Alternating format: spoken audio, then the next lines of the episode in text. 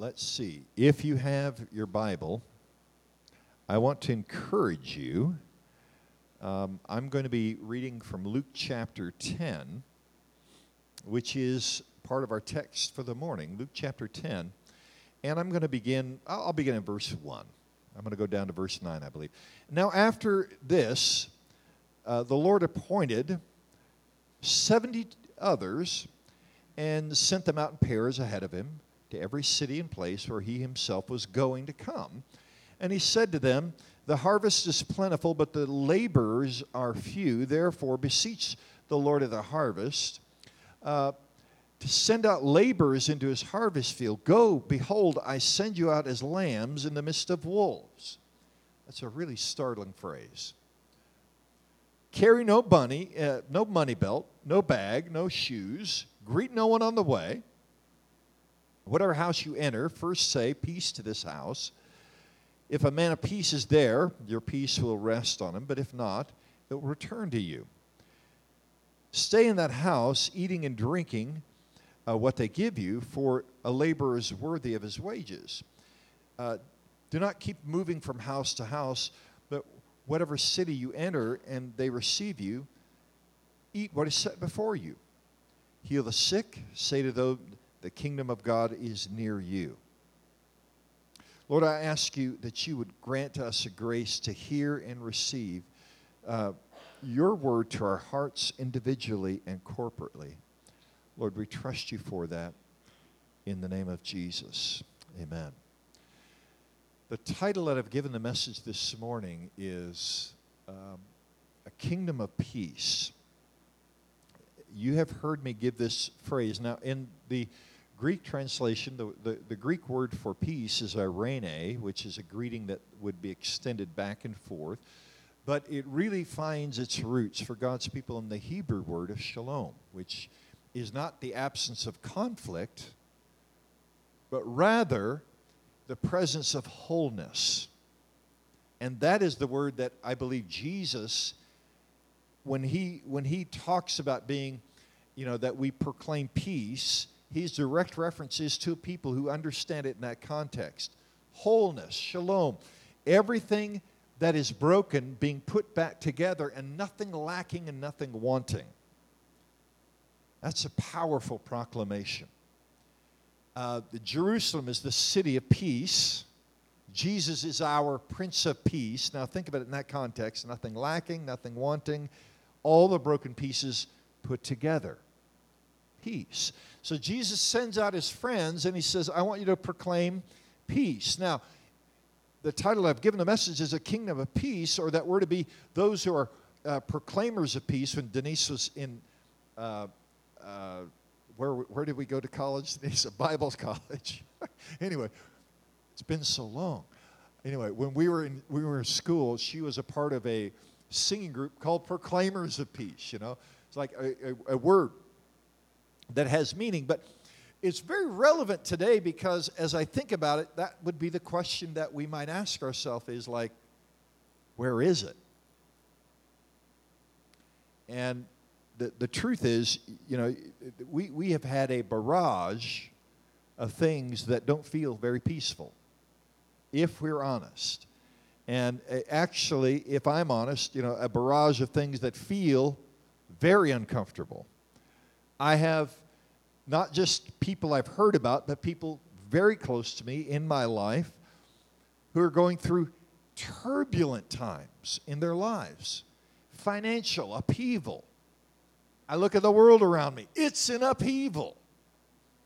Uh, you know, things that we're reading about in the news, whether it's rulings that are being made, whether it's basic things like, oh, is there going to be enough? Now we're talking about, is there going to be enough food supply? And I, I just want to proclaim this over us in the name of Jesus, not flippantly, but can I remind us? You know, the psalmist said, I was young and I'm old. I've never seen the righteous forsaken. You know, we, we need to we need to do our best where we are, but also rest in the in the place that we believe that there is one who provides for us, and it's not us. It really does confront some stuff in us when we hear these reports that are being coming that are coming out. Now, even if I come down to this, And, and here's the thing here's what happens to us, especially when we hear about it, is that we, can, we tend to kind of fall, we can fall into this sort of response category where we're looking at problems or policies and we think about, well, if that system is changed or that law is shifted, that will fix that. And that's the way that we talk about it. If the war would end in the Ukraine, then the, all of these other things wouldn't be impacted. Or if, when, we can remove all these uncertainties. And then I'm on my weekly phone call with my siblings, and my brother, my oldest brother, who stays in touch with uh, many of my cousins. Of course, my father, most of his siblings immigrated to Canada, so the majority of my cousins are in Canada. And he shared the news that my first cousin, Margaret, who's she and her husband buried their son-in-law a year and a half ago. To brain, uh, it was I want to say brain cancer, but it was a form of cancer She's a nurse. He's a licensed uh, practical nurse. They both retired in this last year, sold their house in Ottawa, bought a house, I believe, in Windsor with the intent of being able to move their daughter and I believe four kids uh, in with them so they could help their daughter. They're in the process of trying to get that home ready. Her husband, Gus, just found out this week he has an inoperable brain tumor it was just, it was like, man. Now, as I share that, by the way, if you would keep Gus in your prayers, I would deeply appreciate that.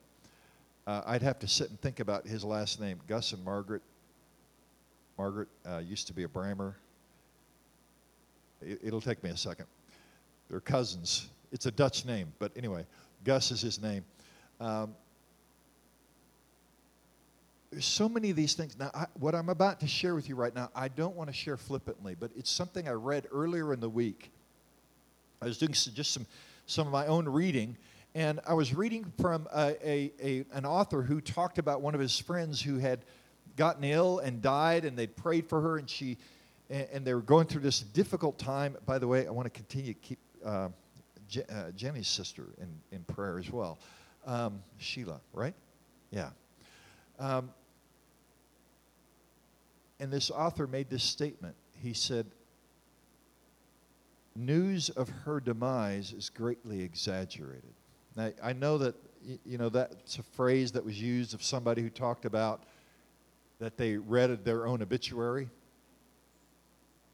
But I want to proclaim a couple things over us this morning in the midst of hearing a, a call to peace and when we're in the midst of chaos let me proclaim something over us. In Jesus' life, death, and resurrection, 1 Corinthians, uh, what is it, uh, chapter 5, verses 18 to 20, God, re- or maybe 2 Corinthians 5, uh, God's reconciled the world to himself in Christ, not counting man's sins against them.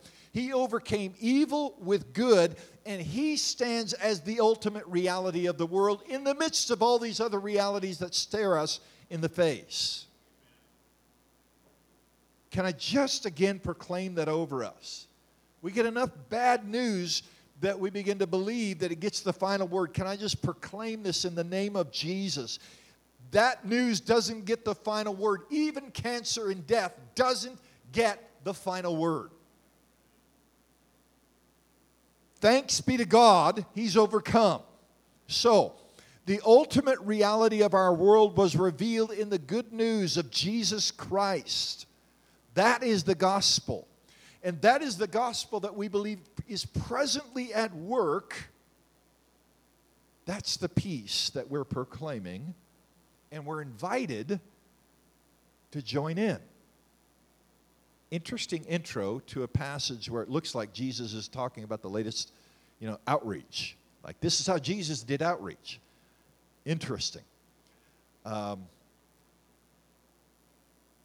when I say the word outreach, many times there's like shivers that go up and down my spine because I think of all the ways that I've done it in the past that I didn't like. Okay?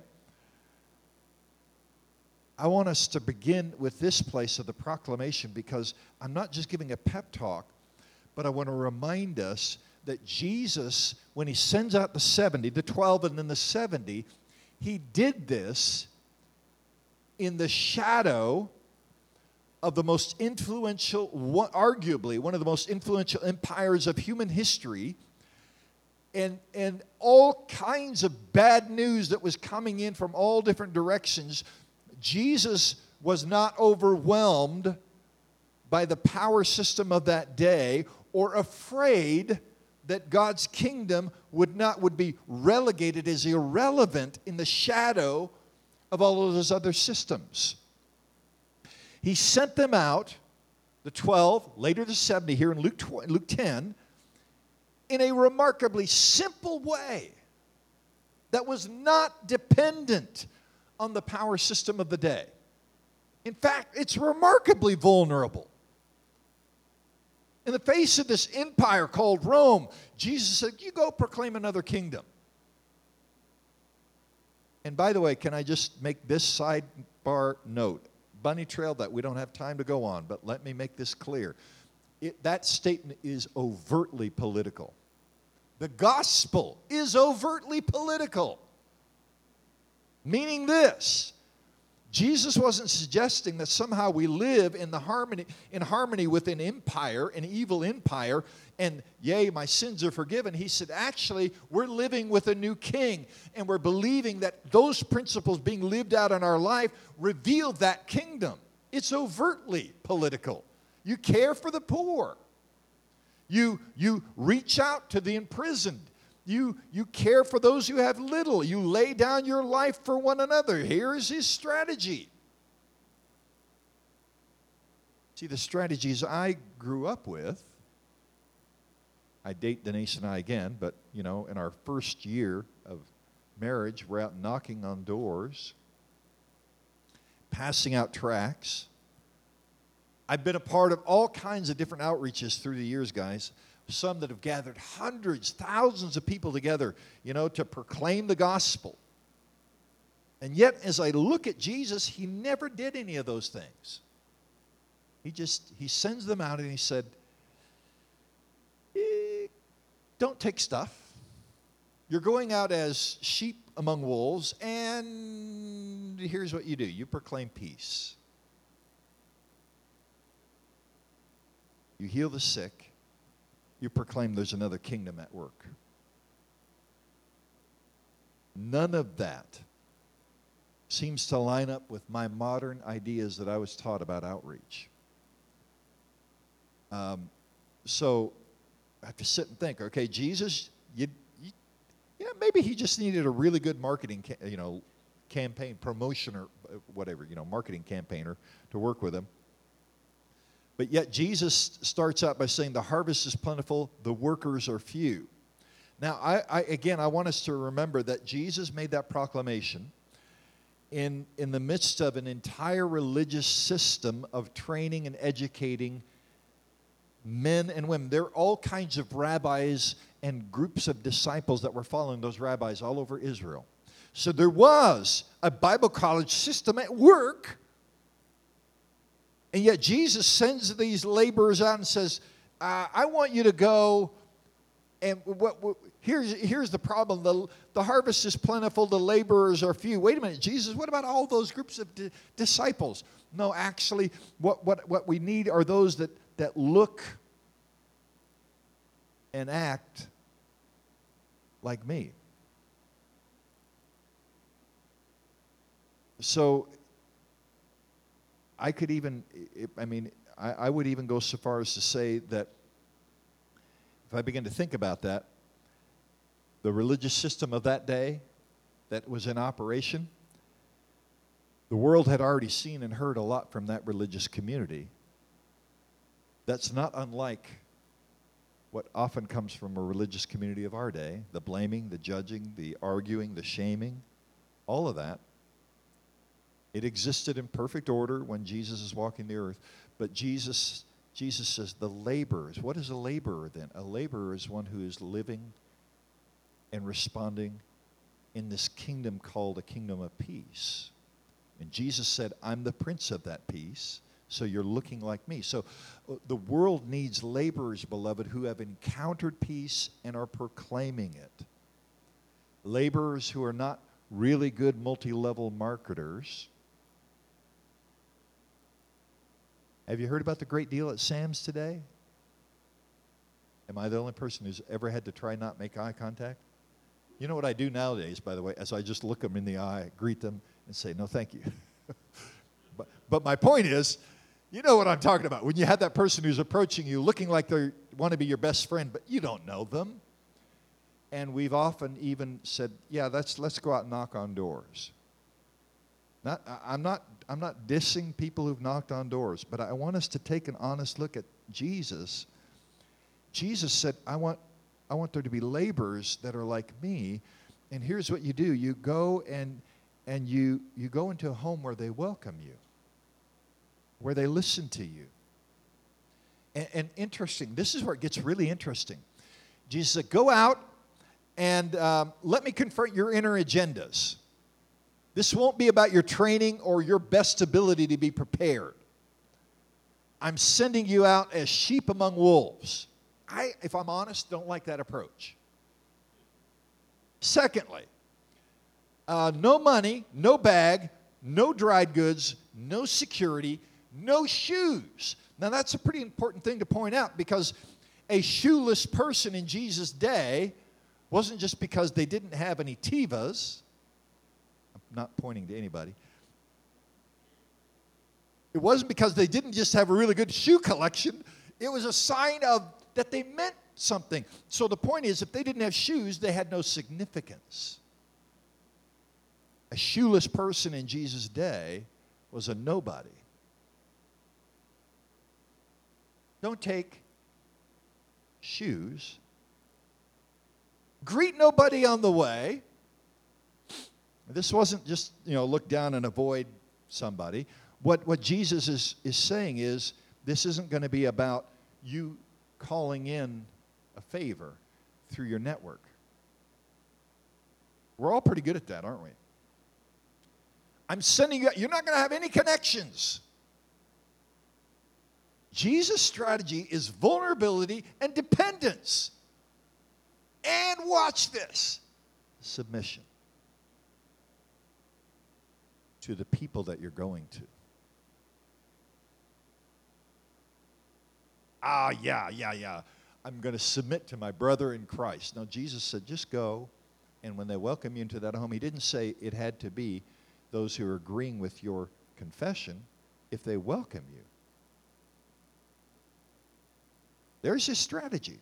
So here's what Jesus is revealing. Watch this. It's how he saw the world and how he inhabited it.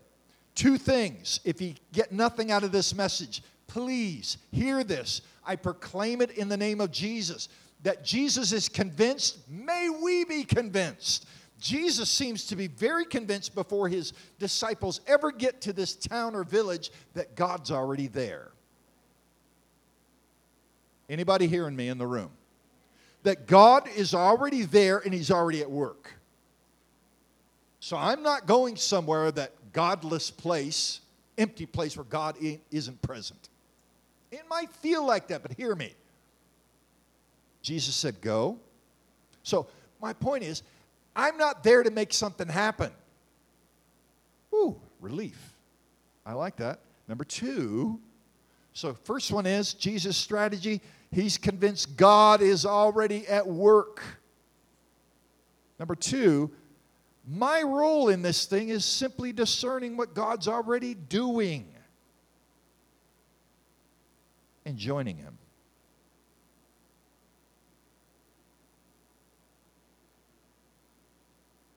So, Jesus gives this, these proclamations, verses 5 to 6. I've already kind of alluded to some of them, but he said, when you go into a house, the person who welcomes you, stay at that house. How do I know? How do I discern Jesus' strategy in my life? Who's welcoming you? Take a look. The people who are giving you something to eat and to drink whatever they provide. Oh, wait, they're actually giving to you, they're providing for you. The person who welcomes you provides for you, who receives you, then you go proclaim the kingdom is here. Now, see, Jesus, again, remember, he seems convinced that God is already at work, so his instructions to his friends are all about discernment. So, how do we find discernment? Well, number one, to find discernment about a person of peace, you first need to be at peace. You first have to have encountered peace. To find a person of peace, we've got to be that person of peace. So that's the first question. Have I surrendered to Jesus? Lord, you're enough. I was reading about this this last week from a book called The Anatomy of Peace.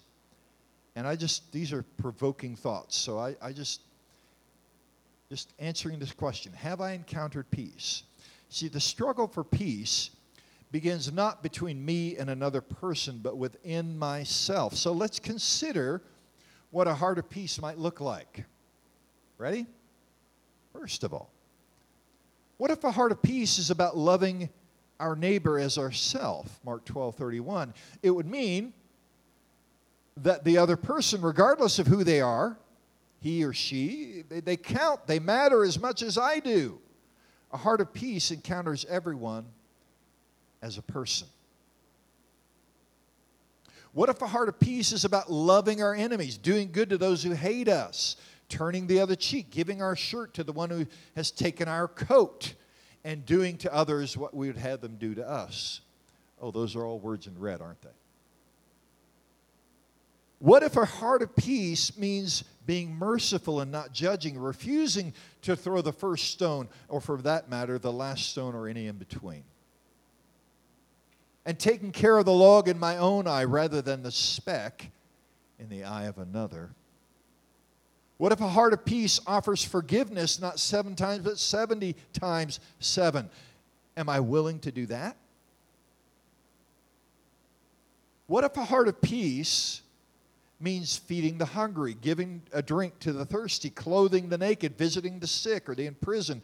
Before we can ever do that, we must first regard the life, the needs, the desires of another as important as our own.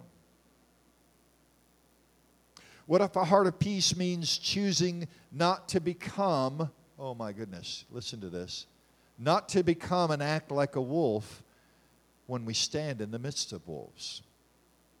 Did you catch that phrase? It means we refuse to betray ourselves and we refuse, as one other person says, to horribilize others.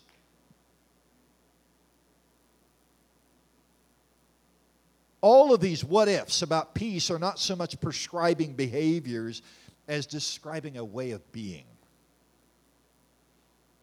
Peace doesn't begin with our behaviors toward each other, but with our way of being with each other, seeing each other as human beings created in the image and likeness of God.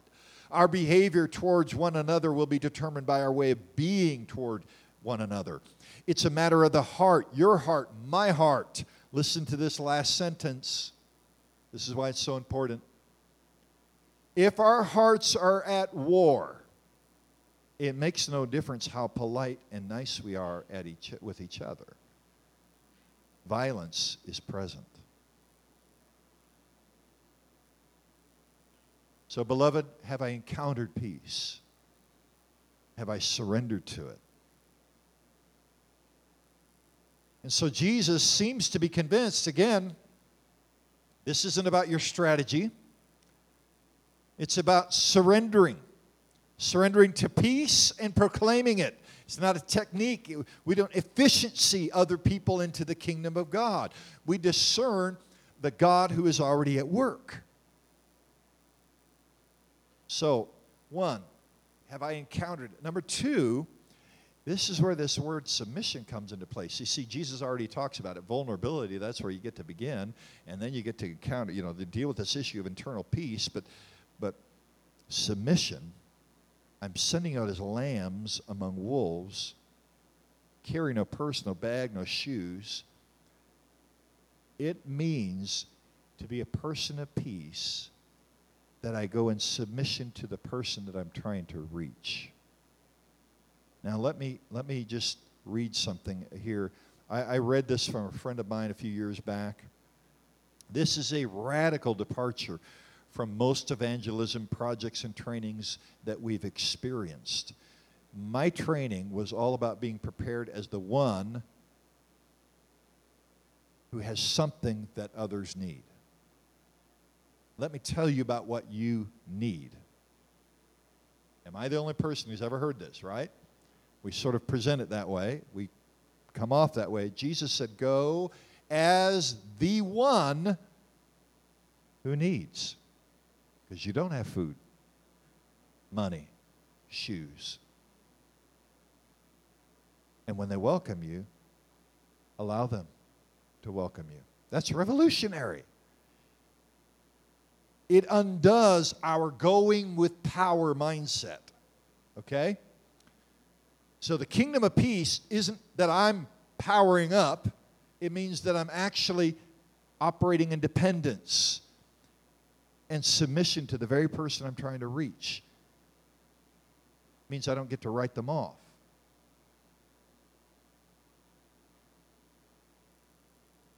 And that's what we see happening in the New Testament over and over again. Submission to others so that we can receive from them and they receive from us. It's a posture of humility, beloved. Um, and it's in that place that we can begin to proclaim and discern. You know, I, I think God might be at work in your life. The kingdom of God is present.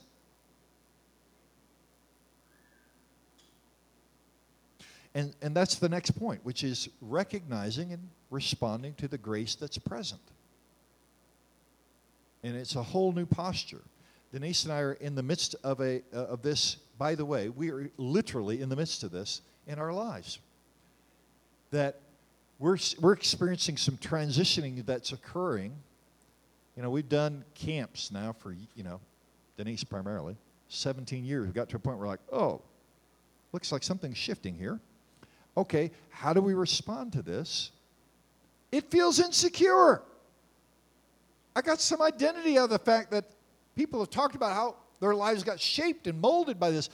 Surely I have to keep this up. Wait a minute. I want to discern and recognize God, what's your activity right now? And respond to it. And in confidence, believing that God is at work. So, this is where our prophetic gift comes in. And our calling is noticing the grace of God in, in our life, but in the life of others, and helping them to say yes to it. So we have to learn to listen and discern because God is telling a story. Oh, he does that. That's how that's that's the beauty of this whole thing of the gospel. It's this incredible story. He's telling a story of grace that is unique in your life and in mine, as well as in the life of the person that we're encountering. So this isn't a one size fits all. I know it sells books. Let me give you three points to a successful life. But you know what I find? I find that God's telling a story. And He's inviting us to respond in it. Amen? All right. So, being a person of peace means I'm recognizing, I'm listening. So, that means to recognize and respond to the grace of God means I have to listen. I need to see as Jesus would. Uh, let me point this out. Uh, Stephen Covey said most people listen with the intent not to understand, but they listen with the intent to reply. Ouch. I'm sure you've done that, not me. You know, like where I'm listening and I'm trying to figure out what I'm going to say next. Loving listening means listening to the story that's recognizing that person and not just trying to fix it. So Jesus sends out the 70 and he says, Go! I want you to discern something And, and you're going to receive from them, and you're going to receive from their story, and you're going to listen, and you're going to honor them, and you're going to be compassionately curious with them. It means that to be a person of peace, I proclaim this to those that are in my life. I see you, and I hear you, and you matter, and I'm with you, and it's safe. And I'm committed to keep it that way. Why, why is that? Are those just pretty words that we're saying to each other? Actually, that's the posture that God has with us. I see you. I hear you. I'm here for you. It's safe in my arms. Beloved, that's the kingdom of peace. And you know, maybe you know sometimes I, have have I've had some friends that have got stuck on these words words that you know Jesus said, "Go proclaim the kingdom's here, heal the sick." You know, one of the biggest sicknesses that needs to be to be healed is the is the desperate aloneness and disconnection within the heart. Healing begins in the proclamation of a God who knows you and cares. Beloved, to be persons of peace and announce the kingdom of God, we have to be those who are persons of peace and who've encountered it and received it. So, um, I want you to think about this this coming week. I want to be I want to live in a kingdom of peace. It means we need to go out and do an outreach so we can get a whole bunch more bodies in the chairs. Well, no, that's not the message. The message is are, are, are you recognizing those that God has put in your life. The Zacchaeuses that are hanging out of the tree saying, Would you come have coffee with me? You know, Jesus stopped and said, Oh, hey, I see you. Why? Because Zacchaeus was convinced that he wouldn't.